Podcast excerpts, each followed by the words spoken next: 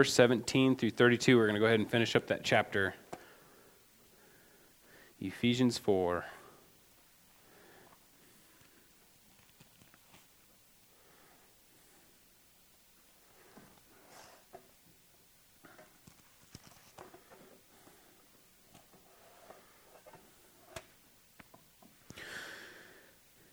So again, we're in the second part of the the what to do part of Ephesians. Uh, you know, as you guys go through, and I know how many of you guys like studying the Bible. Yeah, I figure all of you guys because you showed up tonight, right? Because we're going to kind of study. What can be more important than studying the Bible? There is actually something more important than that. Yeah, obeying it. Go figure. It's not just something that we just read, but it is something that we apply to our lives that we obey. And this is one of those parts of Scripture that really can hit us hard because maybe there's some stuff that we have not put off. We haven't left behind. We haven't taken those grave clothes off all the way. And we're still trying to drag them along and wear them. And what's going to be going on and what we're going to go through is just talking about like it's time to put on the new man fully. It's not, you know, don't keep putting on some of the old things and, and keeping them with you. And some of us have even deceived ourselves into thinking that we've completely rid of our, ourselves of all. So tonight is one of those times where it's great just to look back and say, you know, am I still into this stuff? Do I still do this? Is this a constant in my life? Is this something I need to take before the Lord? Because it's what the people of the world do, and I shouldn't have any part of it anymore because I've moved on. I'm in this new man that He's created for me to live in. And so that's what we're going to get into tonight. And it's one of those things, you know, those first three chapters we talked about what Christ has done for us. And so in these ones, it's kind of like, okay, what can we do for Christ? What would he have us do? And this is one of those parts that it's very clear. It's, you know, he says, leave. Stop walking like the Gentiles. And so there's a lot of encouragement here, and there's a lot of things to really open our eyes and to see, you know, is my life looking like a Gentile store? They, they said the Gentile back then, they would be referring to as still like an unbeliever, a person of the world, or the unsaved is every time they reference the you know being like a Gentile. And so the question would be tonight is are we being doers? And you guys know James 1:22 says but be doers of the word and not hearers only deceiving yourselves. And I'm so happy he put that in there because there's so many times that we do deceive ourselves that we figure, you know what, I do all these things, I do the right stuff, I hear the right things, I try to apply the right things to my life, but very rarely do we stop and go before the Lord and say, Lord, I'm going to put my life out before you. Please show me the stuff that's keeping me from getting closer to you, that's keeping me from recognizing that I am fully in you and that I have all of the stuff that you've given me. I have all the tools. I have the strength that you've given me. I have the direction. I have the path that's already been laid out before me. What is distracting me from all these things and keeping me from you? And I think very rarely do we go before him with that, right? Like usually it's, it's we go to him about praise, we go to him with thanks, we go with uh, you know our shopping list, we go the different things, but this should encourage us to go and be doers, to, to look at ourselves, not to deceive ourselves, and to actual do what the things that he's asking us to do in the scriptures. And so we'll go ahead and start reading in verses 17 through 19 in chapter 4 of Ephesians. It says, This I say, therefore, and testify in the Lord, that you should no longer walk as the rest of the Gentiles walk, in the futility of their mind, having their understanding darkened, being alienated from the life of God because of the ignorance that is in them, because of the blindness in their heart, who, being past feeling, have given themselves over to lewdness to work all uncleanness with greediness. And Lord, we do want to just be taught by you tonight, Lord, and, and what the, the new is that we are to put on, Lord, this, this awesome gift that you've given us, and what that looks like to walk it out. And uh, Lord, we ask that you would just search our hearts tonight, that you would rid us of the things that we keep going back to, that sin, Lord, the things that keep us from you and keep us from growing closer to you, Lord. And I ask you just help us out, Lord, because we can't do it ourselves. You know, our flesh lies to our to us to make us seem like we're a better person than we really are, Lord. And uh, Lord, we don't want to come to you with um, a falseness. You know, we don't want to grieve your spirit, Lord. You know that uh, where, where, where our spirit is, Lord, we want to be so close to you. And that flesh and the world keep getting in our way, and the enemy, Lord. So we pray you just help us. Give us the strength and um, Lord, just the guidance that we need that we'd recognize it. And we love you, Lord, and thank you so much for your word and your scriptures, Lord, and how it's living. And we praise you, Lord. Amen. So he says, of course, and we've gone over that word before, this I say therefore. And that therefore is always referring back and it's reaffirming, isn't it? So he's saying, okay, guys, listen up. Therefore, because of the stuff I've already talked about, here's what the action is. Therefore, and testify in the Lord that you should no longer walk as the rest of the Gentiles. And there's very few negatives in the scriptures. And what I mean by negative is that he says that you should no longer walk. That these are the no's. You know, there's very few times that it'll actually use those words in there. It's interesting. And this is one of those spots in scriptures where it says, hey, don't walk like that anymore. Don't walk like the unbeliever. Don't walk like the unsaved. And then, so as you go through, it has three different things that talk about and the differences between what the saved and the unsaved would be. And so, right in this first part, he starts talking about what the unsaved look like. He says, Don't walk like them, and I'm going to show you. Here's what they look like. This is to go back and check your life. And it wasn't just to say, hey, they're, they're evil, stay completely away from them. He was wanting them to do a self check on their lives, to look at it and evaluate. So don't walk as the rest of the Gentiles, and the futility of their mind is the first one. And then the futility of their mind, what would that be? That'd be vanity, right? The vainness. Don't walk in, in, without purpose. Don't walk with, like what the world says. The world, the people in the world have no point to their life, do they? If you really look at it, what would a person in, in this life without Christ, without the knowledge of God, what purpose would they serve except for to be a pawn? I mean, everybody out there, what they do is they, they look for making their world better, right? And they might even extend it to other people and trying to make the world good better for everybody else. But in the, the end of it, they want to make the world better for themselves. They want self to be better. And that's the whole end goal. Anything out there, if you guys look at somebody and evaluate their life without Christ, their worldview is somehow to get them from A to B, and they don't really you know, anything in the middle, it's kind of like whatever I have to do to get there. And you find all kinds of different sorts. There's the ones that will definitely use other people to get to that point. There's the ones that will try to look very humble and, and very careful because they still want to have that glory of being a good person to get to that point. And so there's a different varieties of these things, but the whole thing is is that they have a pointless life. And I know that's a harsh thing, and you think, wow, that's pretty bold to say that people have pointless life without Christ. But really, if you have a creator that's created you and you want nothing to do with him, well, then what are you doing? Where, where is your end goal? I mean, what is your purpose then? A creation does not have a purpose in serving itself, it was created for a purpose.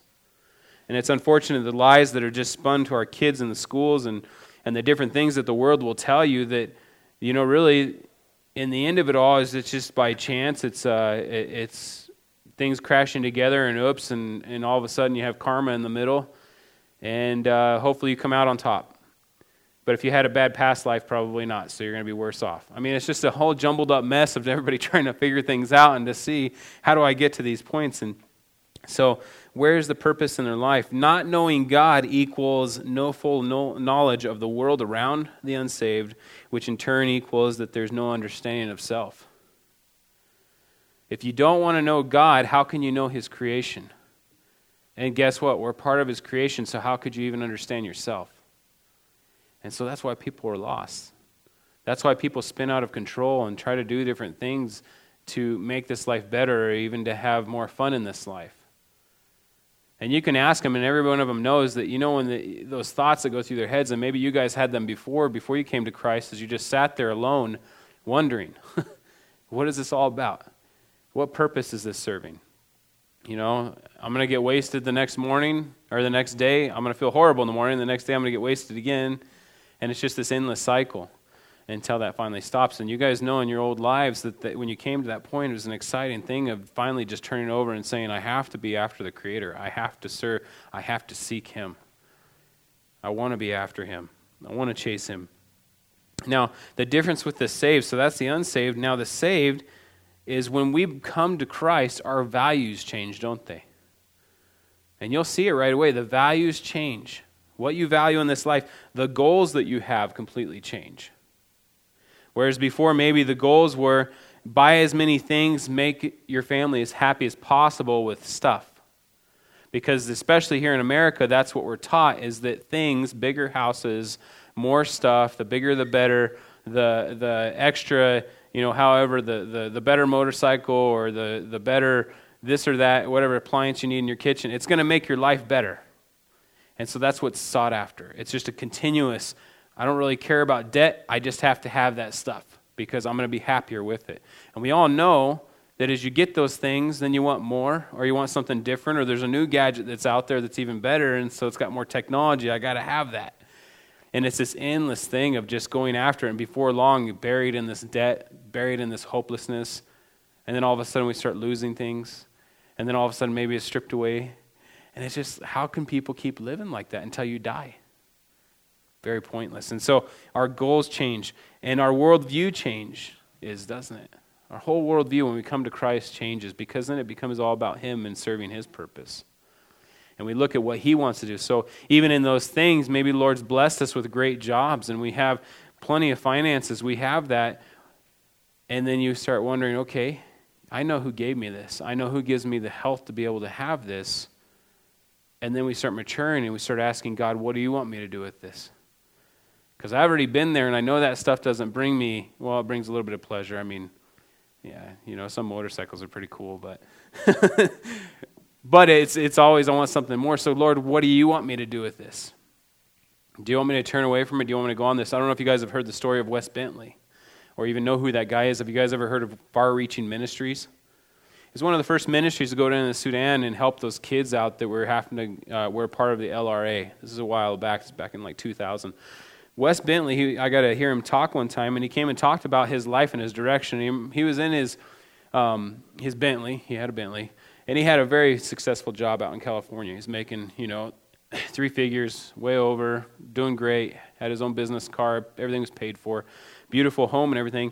And as he's driving through the, the traffic jam one day, he just he wanted to be home with God. And he just prayed out and he said, God, I want to just be home with you. He didn't mean be in heaven with him, he just wanted to be at home with God. And I remember him saying that because then the thing is, then the Lord challenged him and said, okay, give it up. Quit everything. Quit your job, give your car back, sell your house, quit everything. I have something for you. Didn't say what he had for him. I mean, that's a lot to walk away from. That's a lot of security, false security to walk away from. And he ended up going out there and starting up far reaching ministries and building up these awesome camps where the kids are able to come in and they would actually, it was pretty cool because he was an ex SEAL. And they would actually train up the locals to be able to fight off the LRA because they'd come in and try to raid and try to get the women that were inside this complex and they would actually have battles. That's what he went into. Pretty exciting life compared to, you know, signing papers and riding your cool car on a, in a traffic jam. So neat life that changed there, but the things that were given up in this guy's mindset and his whole worldview, his goals, his values, had completely changed because he wanted to be home with the Lord. There's no fertility of mind, there's no vain in that mind. And so that life, per, life has a purpose. Um, with the people outside of it, they have no idea what they're missing out on, do they? That there is no purpose. They don't understand what the world and what self are all about. And so the next one, reading on in Ephesians, is the understanding. In verse 18, it says, having their understanding darkened. And this is another one of those sad ones. If you guys turn over to 2 Corinthians 4 3 through 6, this gives a little bit more insight. 2 Corinthians 4 3 through 6. Talking about that darkened eyesight or, or not being able to see, being in that darkness. It says in verse 3, it says, But even if our gospel is veiled, it is veiled to those who are perishing, whose minds the God of this age has blinded, who do not believe, lest the light of the gospel of the glory of Christ, who is the image of God, should shine on them. For we do not preach ourselves, but Christ Jesus the Lord, and ourselves your bondservants for Christ's sake, or for Jesus' sake. For it is the God for it is the God who commanded light to shine out of darkness, who has shown in our hearts to give the light of the knowledge of the glory of God in the face of Jesus Christ. And looking right there in that verse, in verse 4, it says, Whose minds the God of this age has blinded. I started thinking about that. What do you guys think the God of this age would be? It's the devil, but if you look at it in the idolatry that was back then, you know, they had their names for their gods, and we know that Satan was behind every single one of them. But to classify it in our age, what would you say the God of this age would be? Where is the most time spent every day? Media, right? Technology. Okay, here's some pretty crazy things that I looked up on the internet. I wanted to see how many hours were spent. Watch this. This stuff's just nuts. So, the God of this age, you could say it's media. Well, I went over and uh, CNN took a report from a place called Common Sense Media that took a national sample of more than 2,600 young people, their truth and what they do in their lives with their phones and their media. And it was ages 8 to 18. Okay? And they found that the teens spend an average about nine hours a day on media. Nine hours a day. We usually are awake for 15 hours. Nine hours a day is the average for a teenager in America. That is a lot of hours spent. I would definitely say it's the God of this age. The other thing is, is that the 8 to 12, the tweens, if you guys have heard that term, 8 to 12 year olds are spending six hours a day. Crazy. That many hours. Now, this is listening to music. This is watching YouTube. This is going on to social media, you know, Facebook, Twitter. This is checking all that stuff. Another one that I looked up, I went on to digitaltrends.com, and they had also done an, uh, uh, a little research, and they found out that Americans spend an average, just Americans in general, spend an average of 4.7 hours on their phone a day. 4.7 hours. And you're like, oh, whatever, you know, that's all right. Well, 15 hours a day and I just wonder how could we say that most Christians spend five hours a day with God? I mean, I don't. Even, I can't say that about my own life, and it's just it's staggering. We look at this, this average, and we might say, "Well, there's no way I spend 4.7 hours," but it's just a thing that wake us up. Where are we spending our time at? The highest usage was in, and this is funny because we always want to blame it on the youth, like it's their fault. The highest usage was in ages 25 to 54 for using that. Now, the U.S., what they found out was that 17 times a day, people checked their social media. That's just checking your Twitter, your Facebook. 17 times a day is the average. That's basically that's once an hour checking it out and looking at it. Now, the U.S. isn't way up there because it was another search in I can't remember. There's like five other countries uh, Argentina, Thailand, I think it was, it was two of them. They spend 40, they do it 40 times a day, checking the social media. so, I mean, it's a, it's a thing across the board. It's all over the world in this thing and, the, and what's going on and the time that's invested there.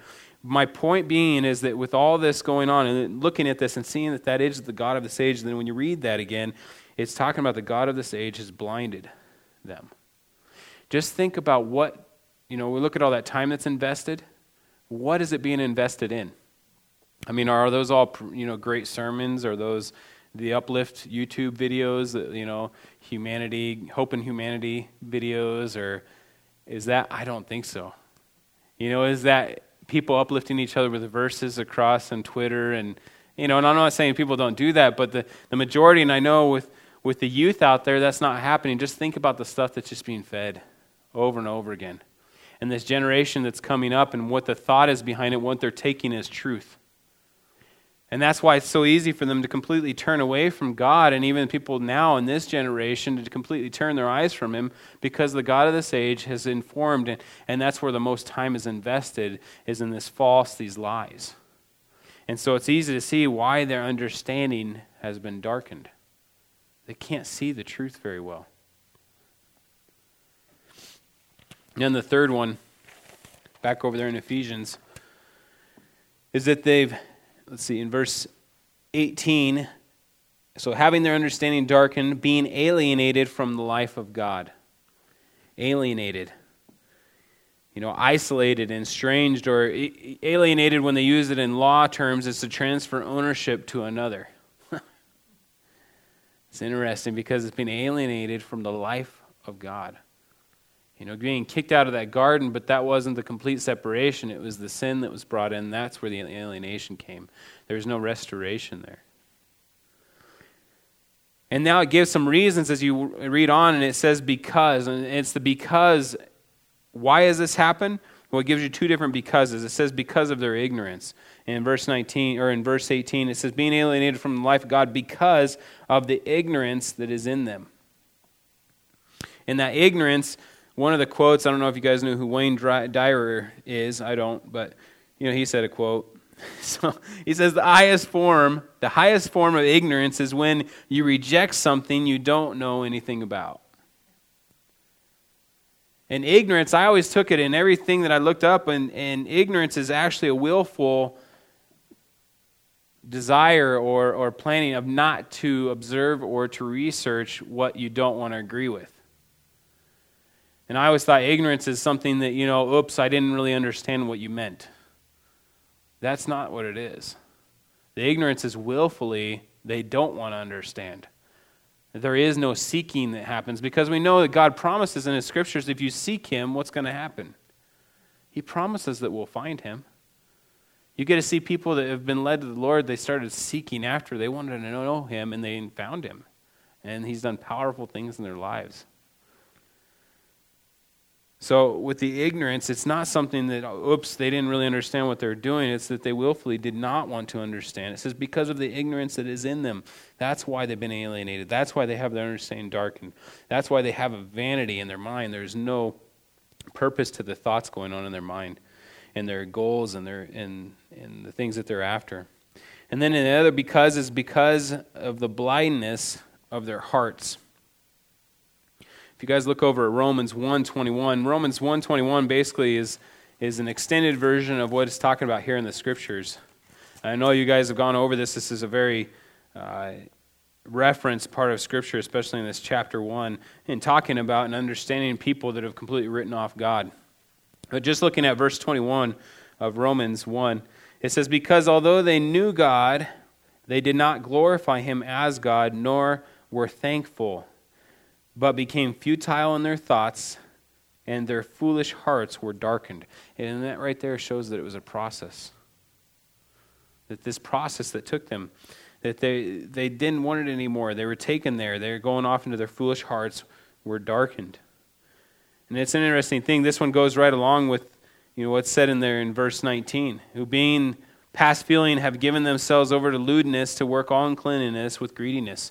And when you read all of the part of there, going back over to Romans in verse 22, it says, Professing to be wise, they became fools and changed the glory of the incorruptible God into an image made like the corruptible man, and birds and four footed animals and creeping things. Therefore, God also gave them up to uncleanliness in the lusts of their hearts to dishonor their bodies among themselves. That's what lewdness is. Lewdness is seeking after sexual desire, but it's to even what the world standards is a wrong desire, a wrong way.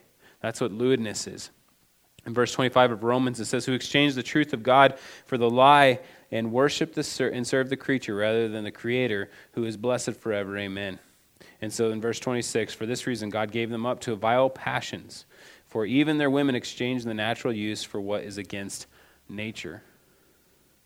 And you see that where they've gone, it wasn't something that God had commanded them or God had just left them or because they didn't really understand, they ended up there. It was a willful thing. They knew God and they wanted nothing to do with him. They didn't want that accountability. And so they've walked off. And so back over in Ephesians, reading back through verses 17 on to 19. This I say, therefore, and testify in the Lord that you should no longer walk as the rest of the Gentiles walk, in the futility of their mind, having their understanding darkened, being alienated from the life of God, because of the ignorance that is in them, because of the blindness of their heart, who have been past feeling, have given themselves over to lewdness to work all uncleanliness with greediness. And the interesting thing is that when he's talking about this, is that every person before they came to Christ either was at that place or was heading that direction, right? If you go back over and you read in first in, in that first chapter of Romans, basically what that whole first chapter is talking about the depravity of man. That left without God, that's where we end up, is completely separating ourselves from God. Separating ourselves from that accountability or that rulership that he desires and that we are created to be under. And so the world walks away and they, he gives them over to that uncleanliness um, and all those different ones that we talked about in, through those verses. And um, these are great verses when you guys are reading through um, and talking about Pharaoh and him hardening his heart. Because what happens if you go through and you read about him hardening his heart and then it says God hardened his heart as you go through it, you really understand it when you read the first chapter of Romans and you read through this that it was a process they were going through, and so God gave them over to it, and then God used it as a purpose, using Pharaoh to be able to bring his glory and to show his people who he was, that he was over those gods, and to show his power to all the world. And so you get to see that, that God, because a lot of times what will happen is that you, people and critics will take those verses and say, well, see, God is evil because he can make a man evil. You know, and saying that his heart is hard. And it's, yeah. These are great verses to go back to to help you understand, though, and what he means by that. That it was, first of all, Pharaoh's desire to go that way and where he went with it. So, Verse 20. In verse 20 it says, But you have not so learned Christ, if indeed you have heard him and have been taught by him as the truth is in Jesus, that you put off concerning your former conduct the old man which grows corrupt according to the deceitful lusts, and be renewed in the spirit of your mind, and that you put on the new man which, is, was, which was created according to God in true righteousness and holiness. And I love that verse in verse 20 because what it's saying right there is it says, But you have not so learned Christ. There's no other words that are added in there. It does not say you have learned of Christ or you have learned about Christ. Because the thing is, is that a person can learn a lot about Christ or of Christ and not know him, right? We can learn a lot about Hillary and whoever else you want to say that's in a long distance that we'll actually never know or understand or actually get to meet, right? You can know about them. You could read about them. You could even understand a little bit there. But what it's talking about here is it says you've not learned Christ. It's like knowing him in an intimate way. And the thing is, is that you look at all these, these people that are so far off, or even older people that have died away and passed on. Well, Christ lives, and so we can know him today. And so we haven't so learned Christ. So what he's saying right here is he wants to jump to the other side. You guys haven't learned him. Or you guys have learned him, you haven't learned, you get rid of the old way the, the world. And that's what he steps into next in verse 21. If indeed you have heard him and have been taught by him as the truth is in Jesus. Now, how are we taught by him? How are we taught by him? It's the word, isn't it? That's where we have to go back to. You guys want to know Jesus, you have to go back to the word to know him. It says that he is the word, doesn't it? In John 1. That's where we have to go back to. In another place, if you want to look at it and just showing what Christ, look over in Luke 24 27. This is an awesome verse that Christ is saying, hey, you want to know me? You need to know the scriptures. In Luke 24 27. And this is where he's talking, you know, to different people here. He's on the, the road to uh, Emmaus. And he's talking, he says in verse 20, uh, we'll start in 25. And then he said to them, O foolish ones, and slow of heart to believe in all the prophets have, and what all, all the prophets have spoken. Ought not the Christ to have suffered these things and entered into his glory? And verse 27 is where it's at. And beginning at Moses and all the prophets, he expounded them he expounded, yeah, he expounded to them in all the scriptures that the things concerning himself. So he went through all the scriptures with these guys, these guys that were slow to believe, and he showed himself. He showed where he was in all those scriptures. And I had there's one time we went to a church in, in the Springs, and it was so neat. The pastor went back and he talked about sacrifice, and he started at the very beginning uh, with Adam and Eve and having to kill the animal to, to be able to put the clothes on them and he goes clear back up to the cross. And it was so neat because if you go through that study through the Old Testament, you get to see the sacrifice and how specific it becomes that it had to be Jesus. And it's so neat to get to see the, you know, it goes on to the first fruits, being the first fruits, and it goes on to being the lamb, and it goes on to being God providing the lamb, and, and it goes on. It's a neat thing if you guys ever study that. But Christ showing himself that, hey, you want to know me? I'm in the scriptures. Another one you guys can write down is John 5 37. I'm sorry, that's at 39. So John 5:39 is another one where he talks about that. Back in Ephesians it says, "But if indeed you have not heard him and have not been taught by him, as the truth is in Jesus." You want to look for truth It's in him that you put off concerning your former conduct, the old man which grows corrupt according to the deceitful lusts, and be renewed in the spirit of your mind, that you put on the new man which was created according to God in true righteousness and holiness. Now jump over to John 11. John chapter 11, verse 28. Or, sorry, 38. John 11, 38. I'm sure you guys are familiar with this story, but it goes right along with what we're talking about. It says, Then Jesus, again groaning in himself, came to the tomb. It was a cave, and a stone lay against it. And Jesus said, Take away the stone. Martha, the sister of him who was dead, you guys know it's Lazarus, said to him, Lord, by this time there is a stench, for he has been dead four days.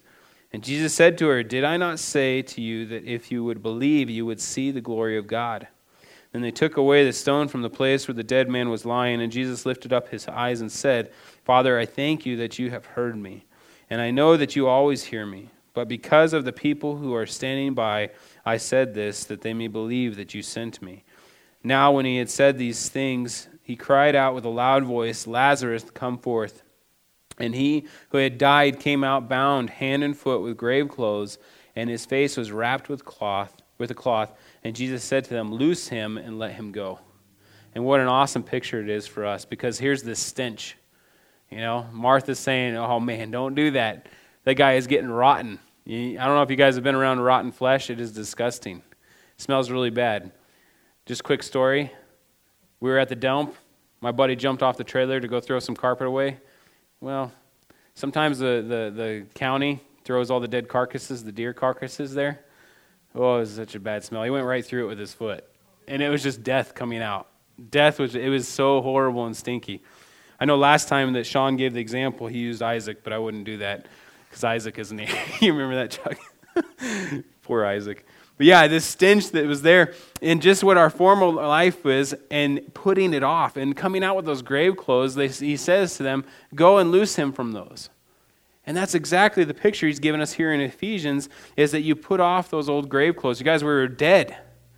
And he's raised us. We talked about that powerful resurrection he's brought us through, that spiritual resurrection that we've been taken part of, and later on that we physically get to take part of. And it's so awesome that why would we want to drag those things behind us, those nasty, stinky, sweaty, you know, I guess they're not sweaty because you weren't really sweating when you're dead, but dragging those with you and keeping those with you.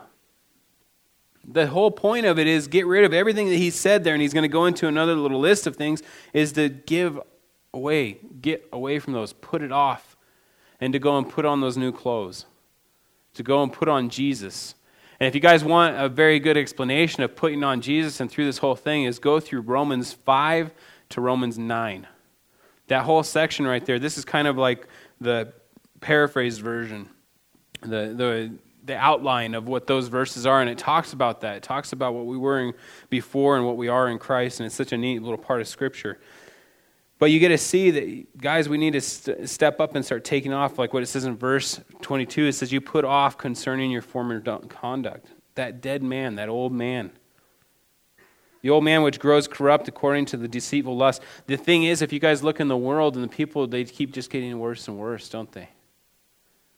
I know a lot of you guys that have seen friends or family that have been addicts and you've seen them go into be restored, but they didn't really want to have anything to do with God, and they come back out and they do okay for a while, but they relapse, and it's even worse than the first time. Maybe even in your personal lives, there's been a sin that you guys have been struggling with, and it's like you've come to that conquering point, and the Lord's t- you know conquered, and then all of a sudden you find yourself falling back into it, and it's even worse than it was before. Left to our own flesh, left to that depravity, that, that death, it always gets worse. Decay is something that will always get worse. There's no way that it just stays the same. A dead body does not just stay at one point and keep going that way, it always is decaying. But now we have this new life, this, this awesome life that it says right there that He's given us, and be renewed by, in the spirit of your mind, that you put on the new man, which was created according to God in true righteousness and holiness. The truth again. Looking back to Jesus and Him being the truth, we get to be in that true righteousness and that holiness, that true being set apart. And moving on in verse 25, therefore, putting away, and now he's going to go on and he says, therefore, again, so because of that, because you're putting on this new and you're putting off the old, here's the things. And he gets very specific on what things to cast off, just in case you guys didn't know that that was one of those old grave clothes. He's going to go through it and he's going to tell you that's an old grave clothes. That's something that needs to be put off. So he says, therefore, putting away lying. Let each one of you speak the truth with his neighbor for we are all members of one another. I think this is one of the hardest ones. Because whoever knows that you're lying, I mean, there's are times you get caught in a lie, but it might be rare, and the longer you've gotten away with it, or even exaggerating, it's kind of like, well, it always makes me feel like a better person, or the other people think I'm better. I know I've even caught myself sometimes where you, you, you exaggerate a story or, or you even make up a story that never even happened. You're like, what in the world did I just do that for? Like they could care less. What did that need to be added to my life? You know, now I got to keep up on this lie because the next time they might refer to it and I'll be like, what? That never happened. or however it goes. But one of the hardest ones is that lying because lying saves face, or at least we think it does, right? Somebody asks us how something goes, we may not give all the truth. We want to just give, you know, the brighter side of it. When they're actually asking, and what it's talking about within the fellowship, guys, we don't do that to each other because we're members. You can't do that. That breaks down. Remember we talked about that? Lie destroys, lies cause division. And even the little stuff where we're talking and we're trying to keep ourselves built up, it's not about us. So that's one of the things that if you keep lying and using lies in your life, that's one of those grave clothes that God's asking you to put off. Stop lying. Just go in the face value, and, and God is enough. Jesus Christ is enough for you, and people will love you because of that. And if they don't, they have no idea what they're doing. They don't understand the love of Christ. So don't be worried about it. In verse 26, it says, And be angry and do not sin. Do not let the sun go down on your wrath, uh, nor give place to the devil. And this be angry and do not sin, it's one of those ones that's like, okay, the Bible commanded me to be angry. all right, I'm all right with that because that's easy for me. But then it says, do not sin. And we know, I know, for me, one of the stories that goes right back to is Jesus in the temple, right? There was a point where he was angry, but he didn't sin. It was a righteous anger. And what he's talking about is like what this says with Lot and his just vexed, you know, the unrighteousness in that town. Just being angry with what the sin in this world, but not sinning. And if you guys look, and it has a little continuation over in uh, Psalms 4 4 is where he gets that scripture from. And there's a little bit of tag on the end of that, a little bit of more scripture there. I, I thought I could get to it faster. Psalms 4 4.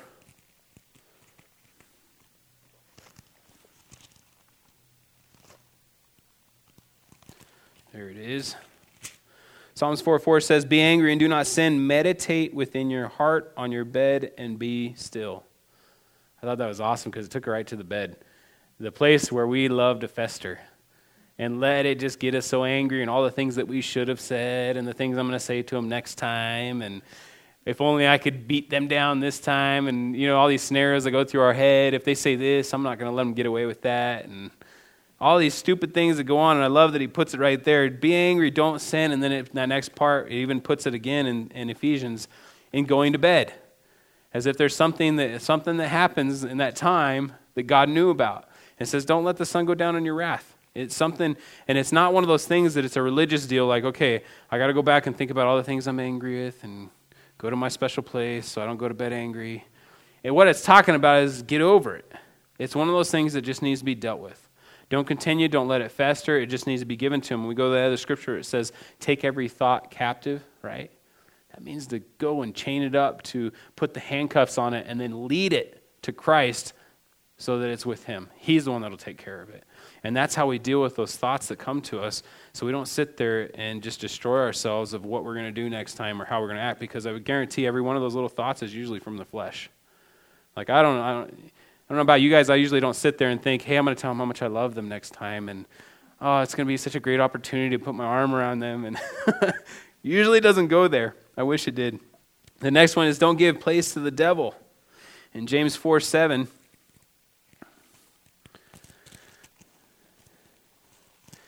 James 4 7 says, Therefore, submit to God, resist the devil, and he will flee from you.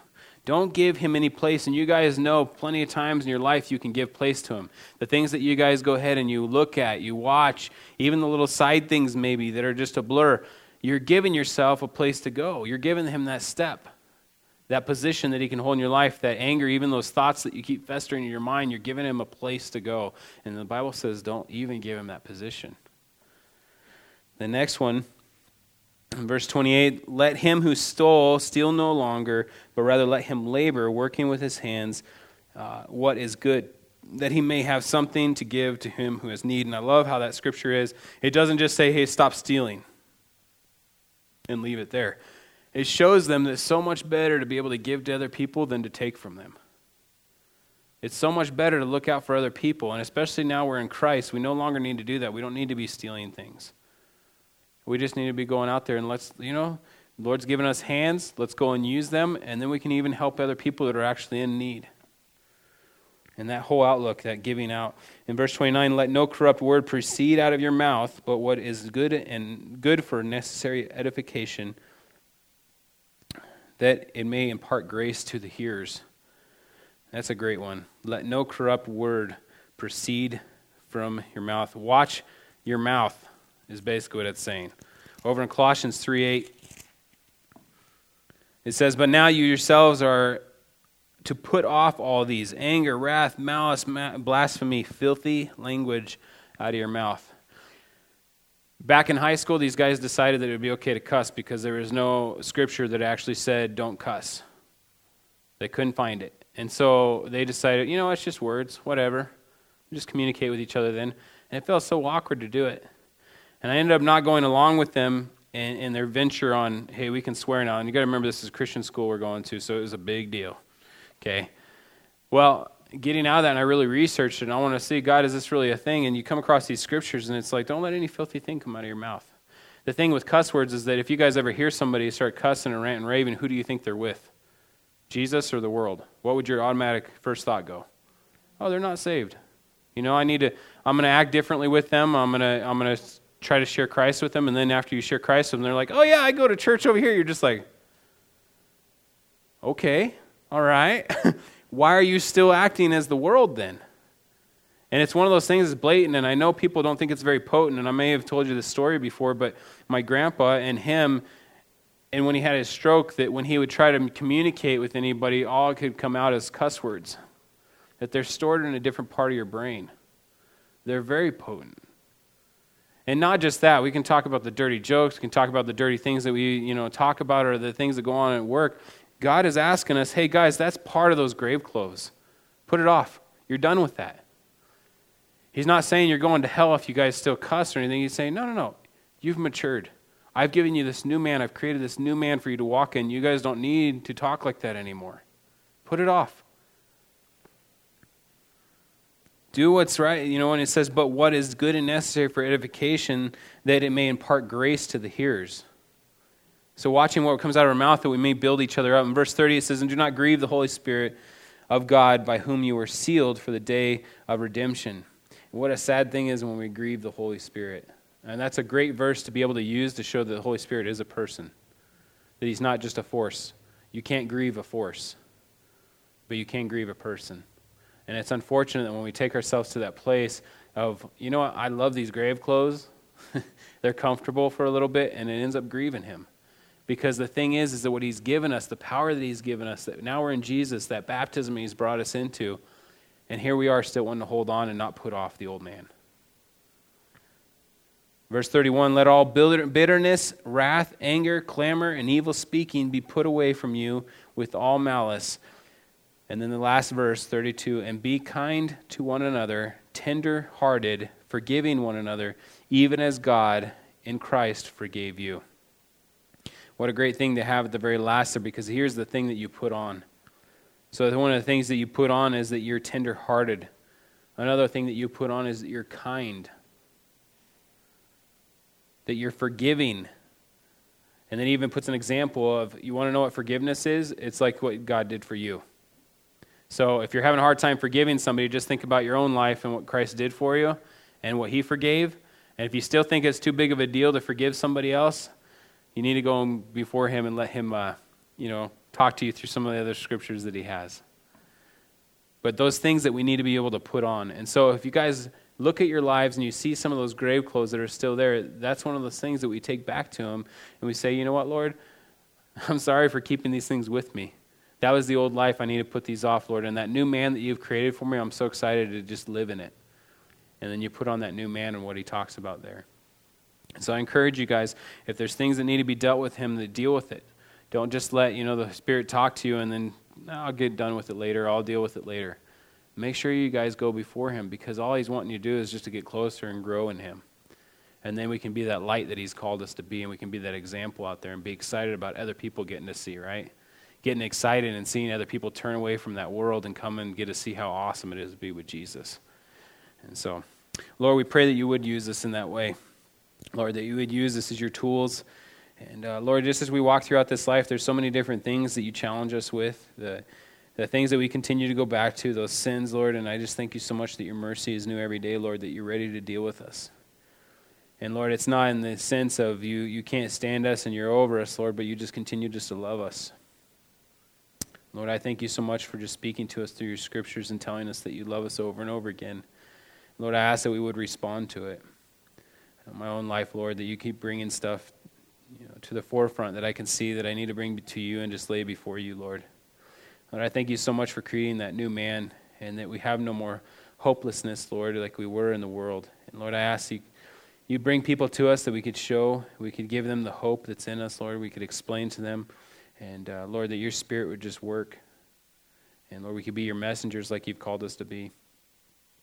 And Lord, just, we want to serve you this week. And so we ask you bring people in our lives that we need to serve. Lord, the people that we need to talk to you uh, about you, the people that are coming with hopelessness, Lord, that we be bold and give them that hope. I know there's so many people that are just needing you out there. And Lord, we could just show them how to seek you. And Lord, um, we thank you so much for what you've done for us. We thank you so much for raising us. And we love you so much, Lord, and just pray this in your name. Amen.